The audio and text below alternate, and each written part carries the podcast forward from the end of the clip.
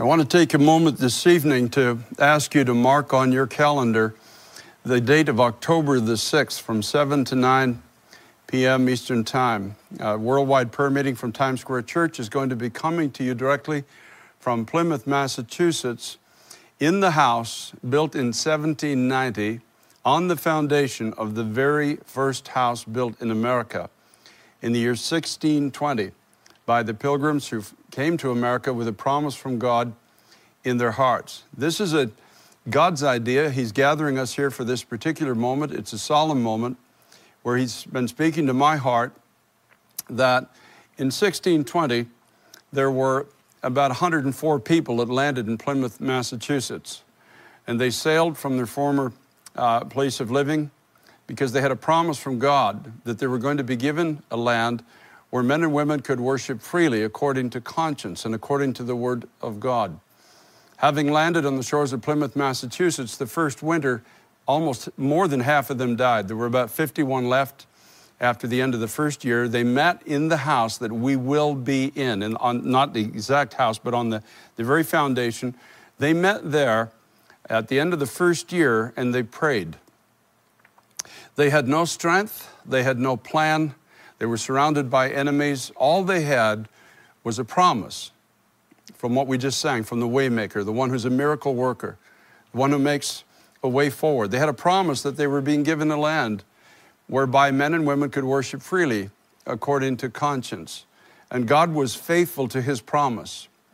It's 400 years since God made that covenant promise with those pilgrim founders in Plymouth, Massachusetts, back in the year 1620.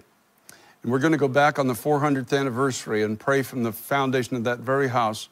And the Lord has asked us to ask him forgiveness for what we have done as a nation with our freedom. Amazingly, we took the freedom he gave us to worship according to conscience. And at the end of 400 years, you have no doubt that we've turned that into something that doesn't look like what it was intended to be. He's asked me to be specific, to confess the actual sins of the nation and named them, called them by their name. When I first went there to that house and prayed, I felt the presence of God so powerfully come upon me that I couldn't sleep that night. Went back to my hotel room and I said, God, why did you lead me to Plymouth, Massachusetts? And what is it that you're trying to tell me? And I felt the Lord lead me to the story in Chronicles where Solomon, the king, had just dedicated the temple. And that evening, the Lord appeared to Solomon and said to Solomon, if my people are taken captive into a foreign place, and in that place they come to themselves and they begin to realize what they've forfeited, what they've left behind, and they turn back to this place and they begin to pray, that's where he says, I will hear their prayer and forgive their sin, and I will heal their land. So this is not just a prayer meeting, and this is not a man's idea or men's ideas. This is God drawing us back to this place where the nation of America first began on October the 6th of this year. Mark it on your calendar, 7 p.m. to 9 p.m. Eastern Time. Talk to all of your friends about it. We're encouraging people to gather in their homes. Gather your friends, gather your family, gather your churches, gather as many as you can gather. Get the word out to as many people as you can get it out to. And we're going to pray together from 7 to 9 p.m. We'll be bringing people in via Skype from different areas throughout the country. People from different walks of life will be praying. But we're going to begin that meeting in the house where America first began. And we're going to reiterate as it is the covenant that God made. That's what he spoke to me the night that I couldn't sleep. He said, I made a covenant promise with those people who prayed on that lot in that particular house. And so we're going to go back and say, God, remember your mercy. In your wrath, remember mercy. And even though we have done unjustly with the freedom that you gave us, God Almighty, we confess our sins before you. And we believe, because the scripture says, if we will humble ourselves and pray and turn from our wicked ways, he will hear and he will forgive our sin, and he will heal our land. This is what we're going to believe God for. And I thank you for marking that on your calendar. So, Father, in Jesus' name, Lord, we lift up the nation before you, and we recognize, God, that we have done abominable evil with the freedom that you once gave us. We've killed children in the womb. We've married homosexuals. Lord, we've done so many more things. We've allowed the godless to teach our children. We've elected people to office in this nation who hate you. Lord, forgive us for what we did with our freedom.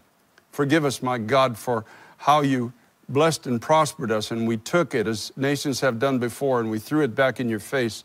We scorned your words, and we scorned your way. And so, Father, we are going to gather on October the 6th, 1 month before the nation has to choose our future. 1 month before the election in this nation, we will meet, and we will gather, and we will pray, and we will ask again for your mercy. God, have mercy on us as a people. Have mercy on our homes, our marriages, our families, our children. Lord, we call out to you as the children of Israel once did when they were in bondage in the nation of Egypt and when their children were being thrown into the river. We look at our situation today where our children are being thrown into the river of gender confusion and confusion about the existence of God and being radicalized by Marxists in our colleges. God, forgive us for this ignorance, for what we let happen to this nation in the name of freedom. Only you can turn us back, but we sang tonight, Lord, that you are a miracle-working God. You are a waymaker when nobody else can make a way. You are the one that we heard on Sunday morning can cause a man to buy a plot of land in a place that's under siege and believe with you for the future. This is where we stand. This is what we're asking for. And God, I don't care what it's going to cost, because the cost will be much greater if we don't pray, if we don't seek you, if we don't confess the sins of the nation, if we don't call them by name. The cost to our children will be incalculable.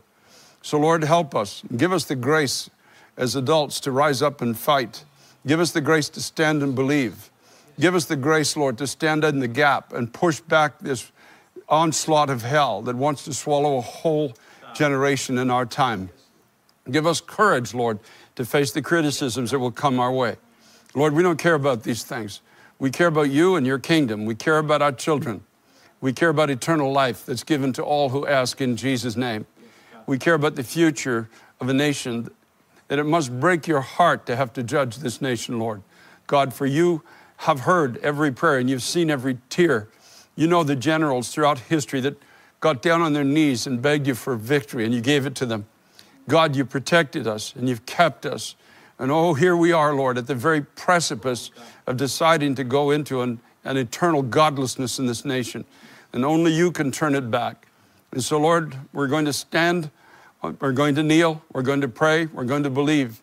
And I ask you, God, to send this message tonight across the nation, home to home, house to house, ear to ear, person to person, that we would gather in our homes.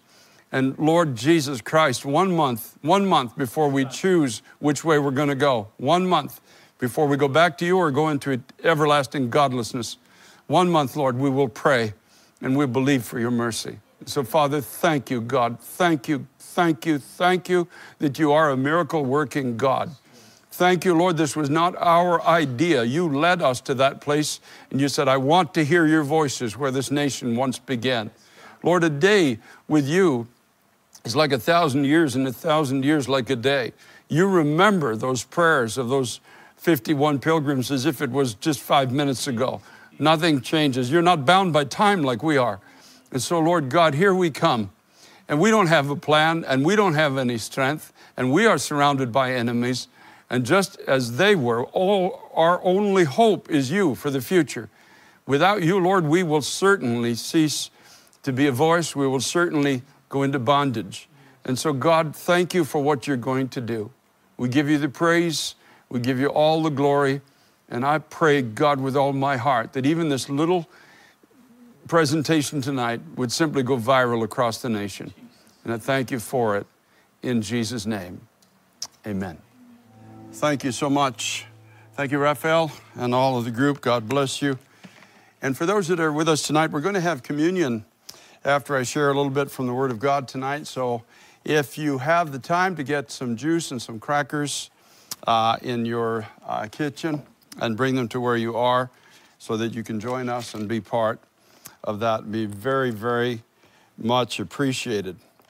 Now, I have a word tonight for people that are in impossible places, and it's going to be based on the word that Pastor Tim Delina spoke on Sunday morning.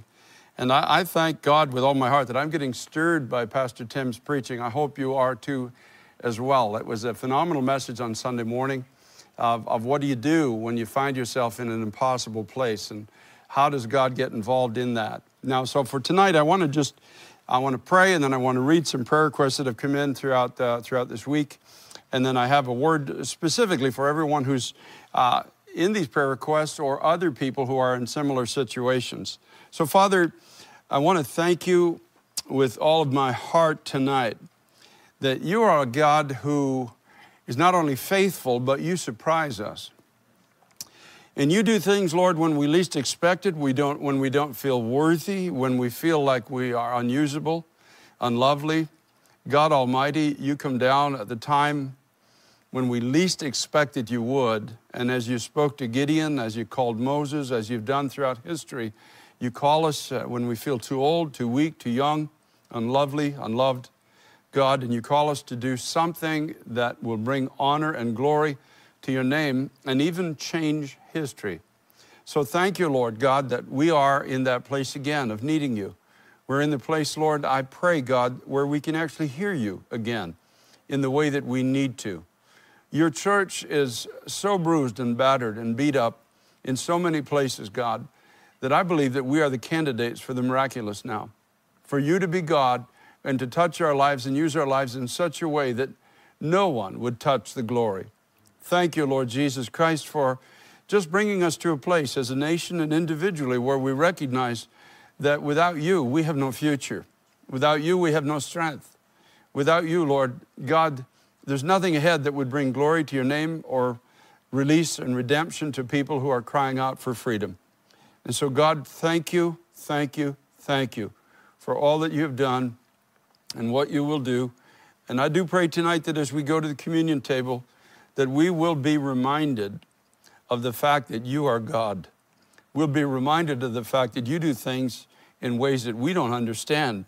Your ways are not our ways, and your thoughts are not our thoughts. I'm so thankful for that, Lord. I am so thankful for who you are and for the way you do things. And we give you praise and glory in Jesus' name. If I were to give this word a title tonight, I would call it Your Hidden Word from God. Your hidden word. God's given you a word. It's hidden. Sometimes it's hidden from the people of God themselves, or sometimes somebody has received it and actually hidden it within their heart. I want to just read to you a few prayer requests before we go to the Word of God. From Somerset, Texas, Sarah says, pray for my 19-year-old daughter. She used to love God, but now she says she doesn't believe the Bible, and she's bisexual. I can't bear to see her go to hell. Well, Sarah, we're going to believe with you. You don't have to see her go there. We do serve a mighty God. And I thank God he's able to reach your daughter no matter where she is or what her lifestyle has become. It might be beyond your hand to reach her now, but it's not beyond the hand of God. And you watch what God's about to do for you. From the Bronx, pray for peace in my home. My chest feels heavy and I'm tired of crying. I feel so alone. From Florida, I'm depressed. I'm suffering panic attacks and neuropathy. Also have shoulder and knee pain. Where I live, the cases of COVID are rising. Please, Lord, help slow down the virus. From Spokane, Washington, Kevin says, I'm a quadriplegic looking for housing. Kevin, God was going to be faithful to you. God sees you. He knows your need. And just let him surprise you. Watch what he's going to do. Yolanda from San Antonio, Texas, says, please pray for my son. Glenn has been delivered from drug addiction. I do pray he finds Jesus. He would like to help others. From the U.S., please pray. We started out for Christ and raised 7 children for him, but we've lost our way. Jesus, please help. We need miracles on many fronts. Michelle from New York says, God, please mend my broken heart. Lift this deep depression, the sense of hopelessness and loneliness. I don't have any more strength, and I'm crying out for help.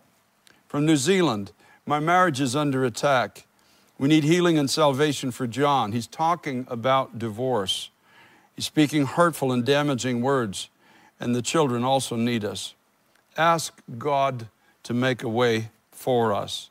From Amsterdam in the Netherlands, Sharon says, please, will you pray for a financial miracle for me? I haven't had an income for 7 months now, and when I apply for a job, I only get rejections. Jacqueline from St. Eve in the UK.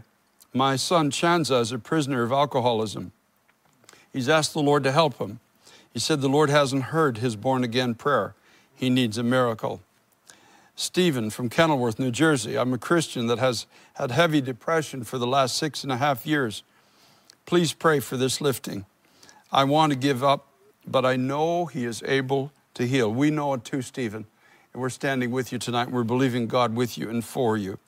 And lastly, Sonia from Queens, New York says, my daughter, 23-year-old Celeste, texted me saying that she's going to kill herself.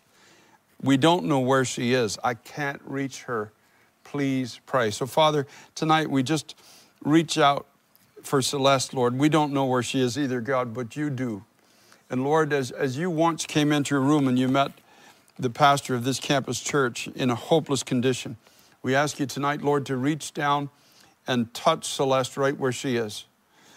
Open her mind, open her heart to the future that you have for her. Speak to her, God. Give her a word tonight that she would know could only come from heaven. Deliver her from this demonic assault on her mind that has convinced her that life is not worth living. God, we ask you to assuage the heart of this precious mother who's probably not slept for nights knowing this and knowing her daughter's out there thinking of suicide. Oh, Jesus, it is time for you to act. It's time for you to lift your hand of power out of your bosom, oh God, and do the work that you said you came to do. We implore you, Father, in Jesus' name and for the sake of Jesus. God, send your Holy Spirit into every one of these situations and set people free and open their prison doors and give them sight to see a way forward. And in their poverty, have the treasure of Christ open to them. Oh, Lord Jesus Christ, we call out to you tonight unashamedly. We need you. We need you. We need you. You yourself said to your own people, you shall not see me again till you say, blessed is he who comes in the name of the Lord. So, Lord, we say to you, we bless you. We love you. We need you. We need your ways. We need your power. We need your glory again. We need your healing. We need your direction. We need your sight. We need your freedom. We need you. Lord Jesus Christ, we need you. You are welcome here. You are welcome, oh God, in each situation. And we invite you to do the miraculous tonight. And we thank you for it. In Jesus' name, amen. I want to talk to you tonight about your hidden word from God. Psalm 119, verses 10 and 11. Here's what the psalmist says. With my whole heart I have sought you. Oh, let me not wander from your commandments. Your word I have hidden in my heart that I might not sin against you. This is a phenomenal statement from this particular psalmist. And I've loved that one verse of scripture for many, many years where he says, your word I have hidden in my heart that I might not sin against you. Now, our concept of sinning against God is lying and stealing and committing adultery. And those things are sins against God. But the connotation here goes a little bit deeper than that. When he says that I might not sin against you, he's not just talking about condemnation or uncleanness. He's not talking about just that. When you look at the original definition of the word that is used there, that I might not, I've hidden your word in my heart, that I might not sin against you. It also implies living a life that is off the target. That's an incredible thing, isn't it? In other words, it's like an arrow that's shot from the hand of God in a sense. The arrow decides just to veer to the left or veer to the right and actually misses the target for its life. It also speaks of getting lost or coming up short of the goal or a serious breakdown in a personal relationship. So that now changes, that now expands the meaning of this particular verse of scripture. Your word I've hidden in my heart that I might not end up off target, that I might not get lost, that I might not end up short of the goal that you have for my life, or that there might not be a serious breakdown in our personal relationship, the relationship, God, that you have with me, that you freely gave to me when your son, Jesus Christ, became Lord and Savior of my life. Lord, you have a purpose. You see, as well as doing something bad, it also carries the connotation with it of neglecting to do something good. James chapter 4, verse 17 in the New Testament says, "Therefore to him who knows to do good and does not do it, to him it is sin." So it takes the definition a little bit, it makes it a little bigger than just doing some bad thing that we know is bad. How about the concept of knowing what to do and yet not moving towards that where the Word of God is leading us?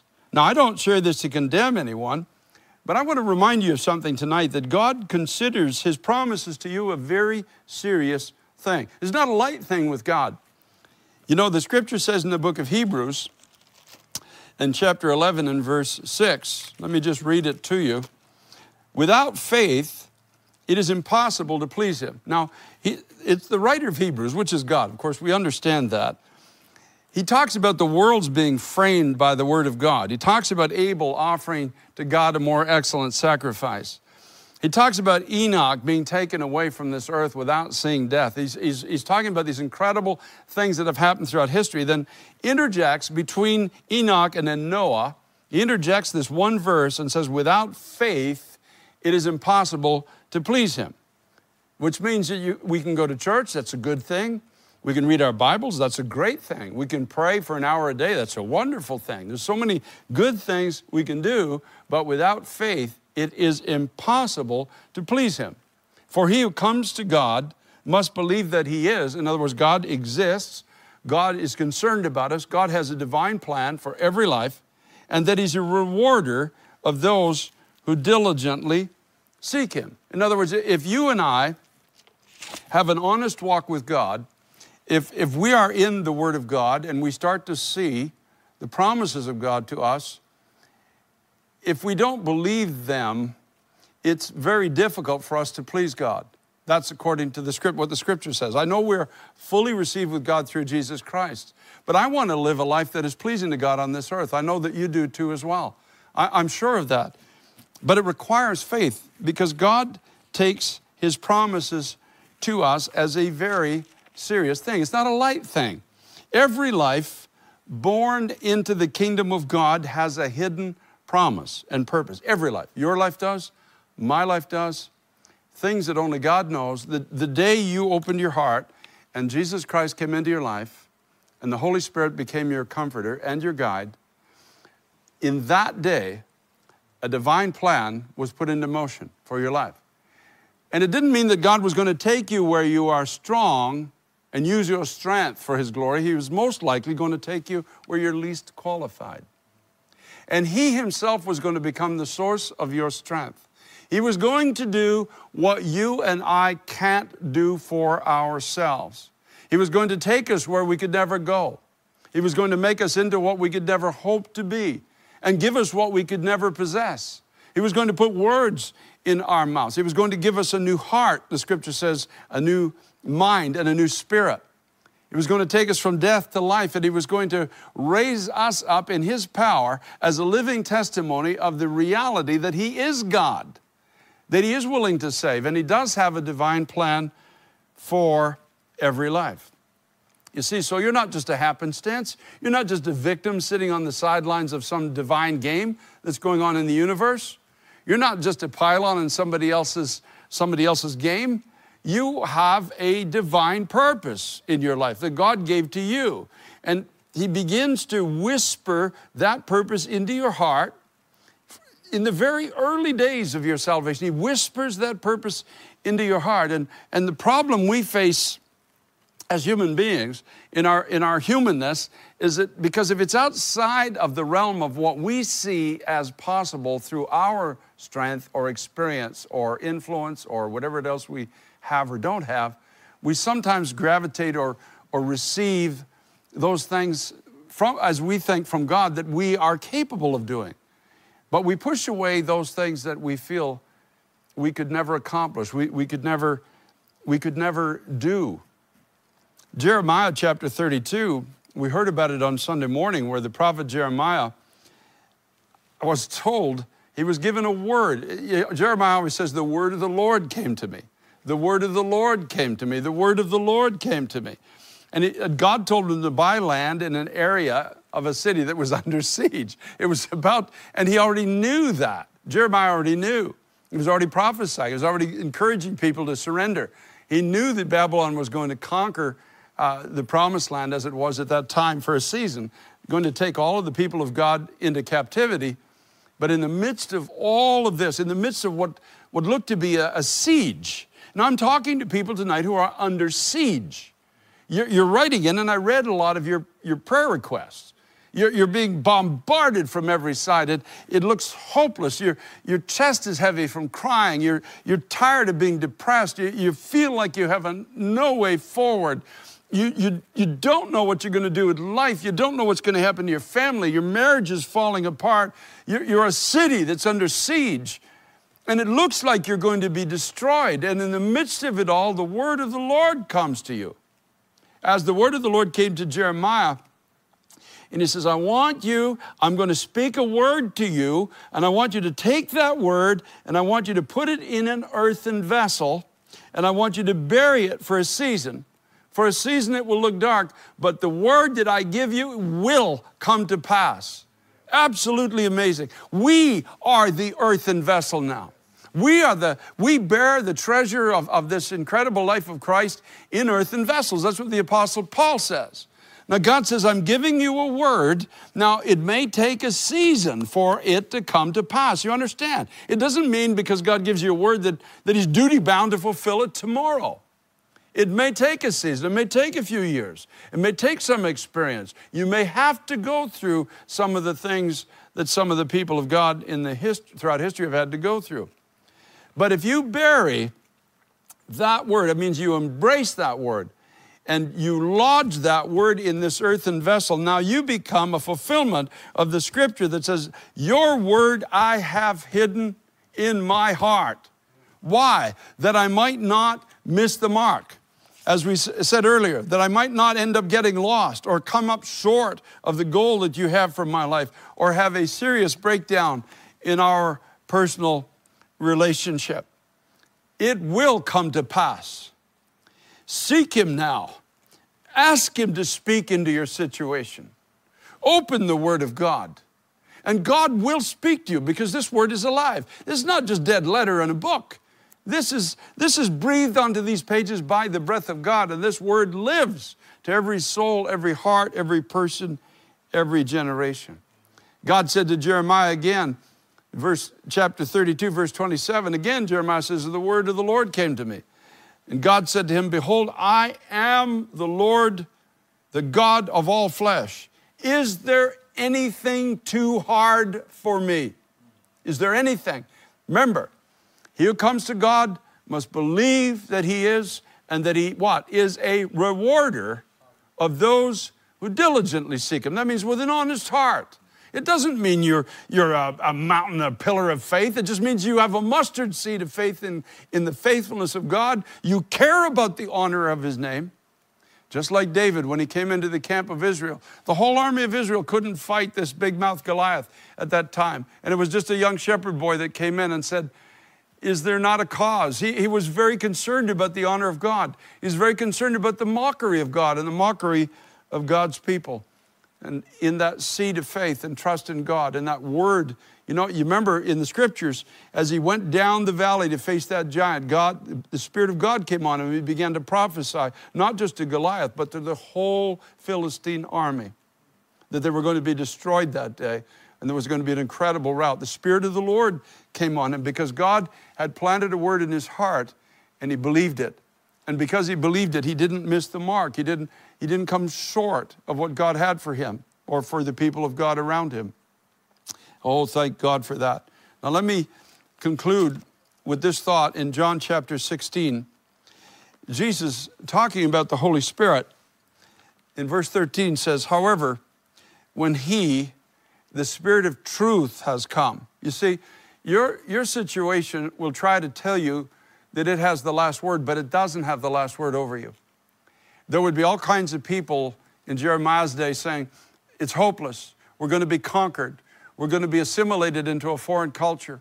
We're going to lose our heritage. We're going to lose our land. We're going to lose our purpose in the earth. And Jeremiah would be the one to say, no, I have a word from God. the Spirit of truth has come, and he has shown me that we're going to come back here one day in the future, and houses and vineyards and cities and are going to be built again. There's going to be joy in our streets one more time. God, you see, the Spirit of truth. However, when he, the Spirit of truth, has come, he will guide you into all truth. He will guide you. He will lead you into that which he has for your life and for your situation. He will not speak on his own authority, but whatever he hears, he will speak, and he will tell you things to come. He will tell you things to come. I remember I was thinking about this as I was preparing to speak here tonight, and I've just a flood of memories of the past when after I came to Christ, and he started speaking to me about things to come. Now, I had the option to reject it. I had the option to push it away. I remember one time we'd just come from dinner at a restaurant, and I was waiting for Pastor Teresa, and I remember I was looking out the window, and I saw an airplane go by. And I wasn't thinking anything, and this sudden whisper of God came into my heart. And he said, Carter, you're going to travel all over the world, and you're going to tell people about who I am and what I have done for you and what I'm able to do for them. And I remember I just took that word, and it wasn't a personal ambition. Trust me, I'd never preached a sermon. I didn't really even like being in crowds at that time in my life. But I took that word, and I put it in my heart. And I remember saying, I will go, God, but it would have to be you. And if it is you speaking to me, I will go, and I will do the things that you've asked me to do. And I thought of the seasons where Pastor Teresa and I came into early ministry, when we would just pray, and God would speak a word into our hearts. And as he spoke the word, we would believe it, and we would move with him towards the fulfillment of it. And I can honestly tell you, he has never failed me one time, never once. That's why I know that even going to Plymouth is going to have a profound effect on the future of this country. I know it in my heart. He's never failed me. I remember going into a little town called Riceville. We were looking for a church building, and we were praying because we were being thrown out of every building in town. They didn't want it was very staunchly religious. They didn't want a Christian testimony in their midst. And I remember there was this abandoned church that had been abandoned for about 30 years, and the local children had smashed all the windows out. And I remember crawling in the back window of this building, and I stood on the platform, and the Holy Spirit came on me and said, they're going to come from a 100-mile radius to this church, and there won't be room to seat the people. And I remember the day when I stood there. Our farthest away congregant came from 100 miles every Sunday morning. People came from generally at anywhere from 10 to 30-mile radius. And I remember having to sit people outside to hear the gospel of Jesus Christ, the numbers of people that came to Christ. And God also gave me another promise. He told me one day I would revisit that church, and there would be crowds so thick coming there that they would be outside as far as I could see in the schoolyard through the window. That hasn't happened yet. But that was another whisper that God put into my heart. Someday, somewhere. See, I'm under no obligation to make it happen, but I am obliged to believe it if God's speaking it. Thy word have I hid in my heart, that I might not sin against you, that I might not miss the mark of my life, that I might not fall short of how you could glorify yourself through my life. Thy word I've taken, I've hidden it in this clay jar. And even though for a season it looks like nothing has happened, for a season it might look like the enemy is even winning the battle, I choose to believe you above all things, O God. When the Spirit of truth has come, he will guide you into all truth. He will not speak of his own authority, but whatever he hears, he will speak, and he will tell you things to come. So my question tonight is, what is God telling you about your future? I know what Babylon's trying to tell you. I know what your fearful family and neighbors are trying to tell you, but that's not the question tonight. What is God telling you? Have you even asked him what your future is? Have you dared to believe the whispers of God into your heart? Because he really is there. The Holy Spirit really is alive inside your earthen vessel. He really does speak to you and I as the body of Jesus Christ. Have you even dared to ask? And has he told you yet about things to come? Verse 14 says, he will glorify me, For he will take of what is mine and declare it to you. In other words, he will take the victory that I won for you. He will take your captivity captive and give giftings unto you, and he will declare it to you. Verse 15, he says, all things that the Father has are mine. Therefore, I said that he will take of mine and declare it to you. Now, three times, Jesus repeats the same thing in three verses. He will tell you things to come. Next verse, he will declare it to you. Next verse, he will declare it to you. He will declare it to you. Not might or should, or maybe just the select or the elect will hear the voice of God. No, you. He will declare it to you. If you are a child of God, if the Holy Spirit is in your life, God will declare to you things to come. You think about the day of Pentecost, for example, when they came out of the upper room, the scripture says they were speaking the megaleios of God. In the Greek, that's what they say. What it really means is they were speaking about the anticipated outcome of the new inward life of Christ within them. In other words, they were talking about things to come. They were prophesying. They're talking about who God is, what God is able to do, and what God is going to do. The religious crowd took a look at this and they said, wow, whatever kind of a relationship they have with God, all of our pomp and our garments and our circumstance and our smoke and our mirror show in the temple is not giving us this kind of a living relationship with a living God. I say it's time that we take that hidden word of God and bury it deep inside of our hearts. That hidden word of God, that whisper that nobody but you knows it. Some of the things that God spoke to me as a young Christian were so preposterous, I dare not tell anybody about it. But I kept it in my heart. And I'll tell you, God has fulfilled every word of it. It's absolutely amazing. One summer, for example, I went and I was sitting, I have a bench I like to sit on when I do my Bible reading in the morning and prayer time. And it's right on the edge of the ocean, and there's a huge bay there. And I was sitting in my seat and I was just praying in the morning, and I looked out and the sun was coming up and the water was calm and it was glistening. It was like there's hundreds of thousands of these little glistenings on the water. And the Lord out of nowhere just spoke to me and said, you will very shortly be standing before an audience as big as this bay that you see. It was only just a short time later I was standing in Jos, Nigeria, before an estimated crowd of almost 500,000 people. And it looked as big as the bay I had been looking at that morning. See, these are the whispers of God. We can either embrace it, we can plant it in our heart.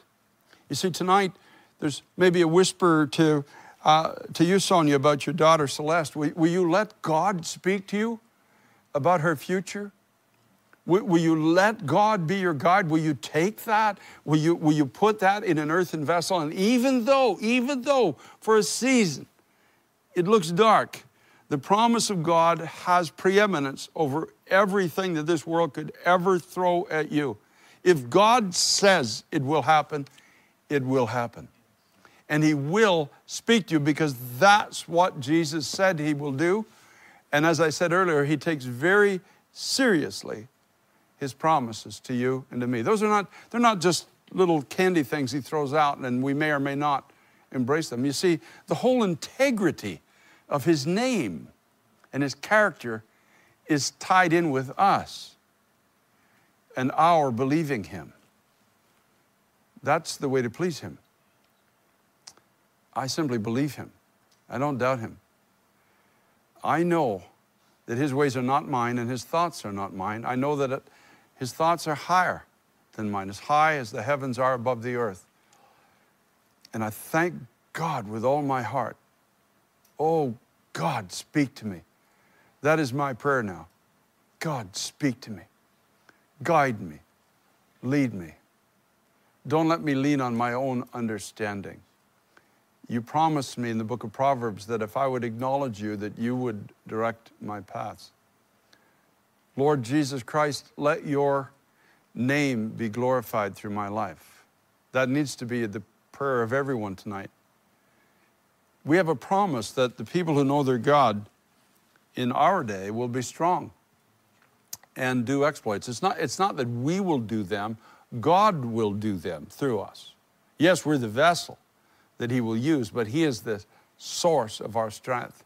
And it's based on his word that you and I will become everything that God has destined us to be. My prayer today for you is, O Lord, open the ground of my heart to your promise for my life. And let me not consider anything too hard for you. Father, in Jesus' name, as we come to the communion table tonight, I am reminded again that you loved us so much. You so wanted a living relationship with your creation.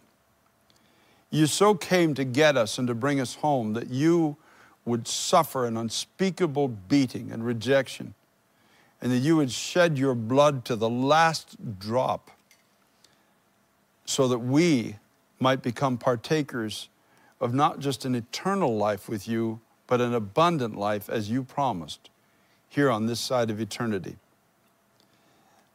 I ask you, Lord Jesus Christ, to speak to those who are in physical pain tonight. Speak to those who are suffering mental anguish. Speak to those who are biting their nails over a lost loved one. Speak, my God, to every husband, to every wife who's lost hope for the greatest institution on the earth apart from your church, marriage. Speak to us, God, about our future. Tell us about the things that you want to do through each of our lives. Help us to put the clutter out of our minds so that we can hear your voice. And when we do, give us the courage, as you gave to Jeremiah, to invest in your word. Hallelujah. Hallelujah. To not try to save the little that we have for ourselves, but to invest in the future. God, help us to put our confidence in you. Help us, Lord, to put everything we have into that precious promise that you give for each life and to do what we have to do to possess it. Thank you, Lord Jesus, that everything you promise is true. And I feel sometimes that's the reason you sent me to New York, to tell that to your people as simply as I can, that you are God and you are faithful. And everything you promise, if we will listen, you will perform it. Lord Jesus Christ, bring home our children. Bring home our families. Restore our homes. My God, do things, Lord, that only you can do in this generation. And we will give you the glory and the honor and the praise, and we will not be silent any longer. And we will not cower in the weeds, God, when you are calling us to step out and be a victorious army in this generation. We ask you, Lord, to do the miraculous again and push back the darkness of this present time. Let your church have to be reckoned with. God Almighty, let it be said even among your enemies, God has come into the camp. Hallelujah. Hallelujah. We ask you to send a trembling through hell one more time. One more time throughout history. Let the demons tremble. My God, my God, my God, my God, get a hold of your church. Get a hold of your people. Help us, Lord, as Jeremiah did, to pull our resources out and invest in your promise. Hallelujah. Glory to God. Glory, glory, glory to the name of Jesus. We praise you and we bless you, oh God, with all of our heart. In Jesus' name, amen and amen. If you could get the bread and the juice that you've gotten from your kitchen, and we're going to come to the Lord's table and partake of it together. And let the communion table tonight just be a reminder that this is how much God loves you. This is how much God wants to give to you. You know, the scripture says, Paul the apostle wrote and said, if God didn't withhold his son from you, how shall he not with him or through him give you all things? In other words, Paul's just saying, reason it out. If he didn't withhold his son, why would he withhold from you? Why would he not give you the victory that was won for you through his love on the cross? Sometimes We've just got to bring it back to basics. Keep it real simple and say, God loves me. God has a plan for me. And God won't let my enemies triumph over me. As a matter of fact, God will use me to triumph over my enemies. God will use me to triumph over other people's enemies. God will take me in my weakness and display His strength, and in my foolishness and display His wisdom, and in my nothingness, He will become everything through my life. Oh, hallelujah, hallelujah. I've received of the Lord that which I delivered to you. The Lord Jesus, on the same night in which He was betrayed, took bread. When He'd given thanks, He said, take, eat. This is my body, which is broken for you. Do this in remembrance of me.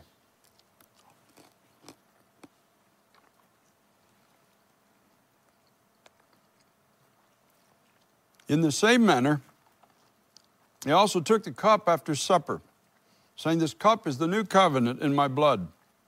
This do as oft as you drink it in remembrance of me. For as often as you eat this bread and drink this cup, you proclaim the Lord's death until He comes. And He's coming soon. Thank you, Jesus. I don't know about you, but I bought the deed. Hallelujah. I bought the deed, and it's buried real deep inside of here. And nobody can take it away from me. I belong to Him, and He belongs to me. I got a mansion just over the hilltop, as the old time song used to say. Love you so much. Remember the date, Tuesday night, regular worldwide prayer meeting, October the 6th, 7 to 9 p.m. Get the word out. All of your friends. We're going to be meeting from Plymouth, Massachusetts, in the house built in 1790 on the foundation of the very first house in America. The address of the house is lot number 1, America. It's where the first Thanksgiving was held in the front yard. And we're coming back. We're coming back to where we started. By God's grace, it's time to pray.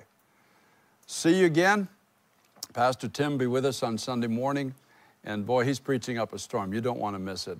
I know my heart's being stirred. I hope your heart is being stirred as well. Love you so much. God bless you. See you Sunday.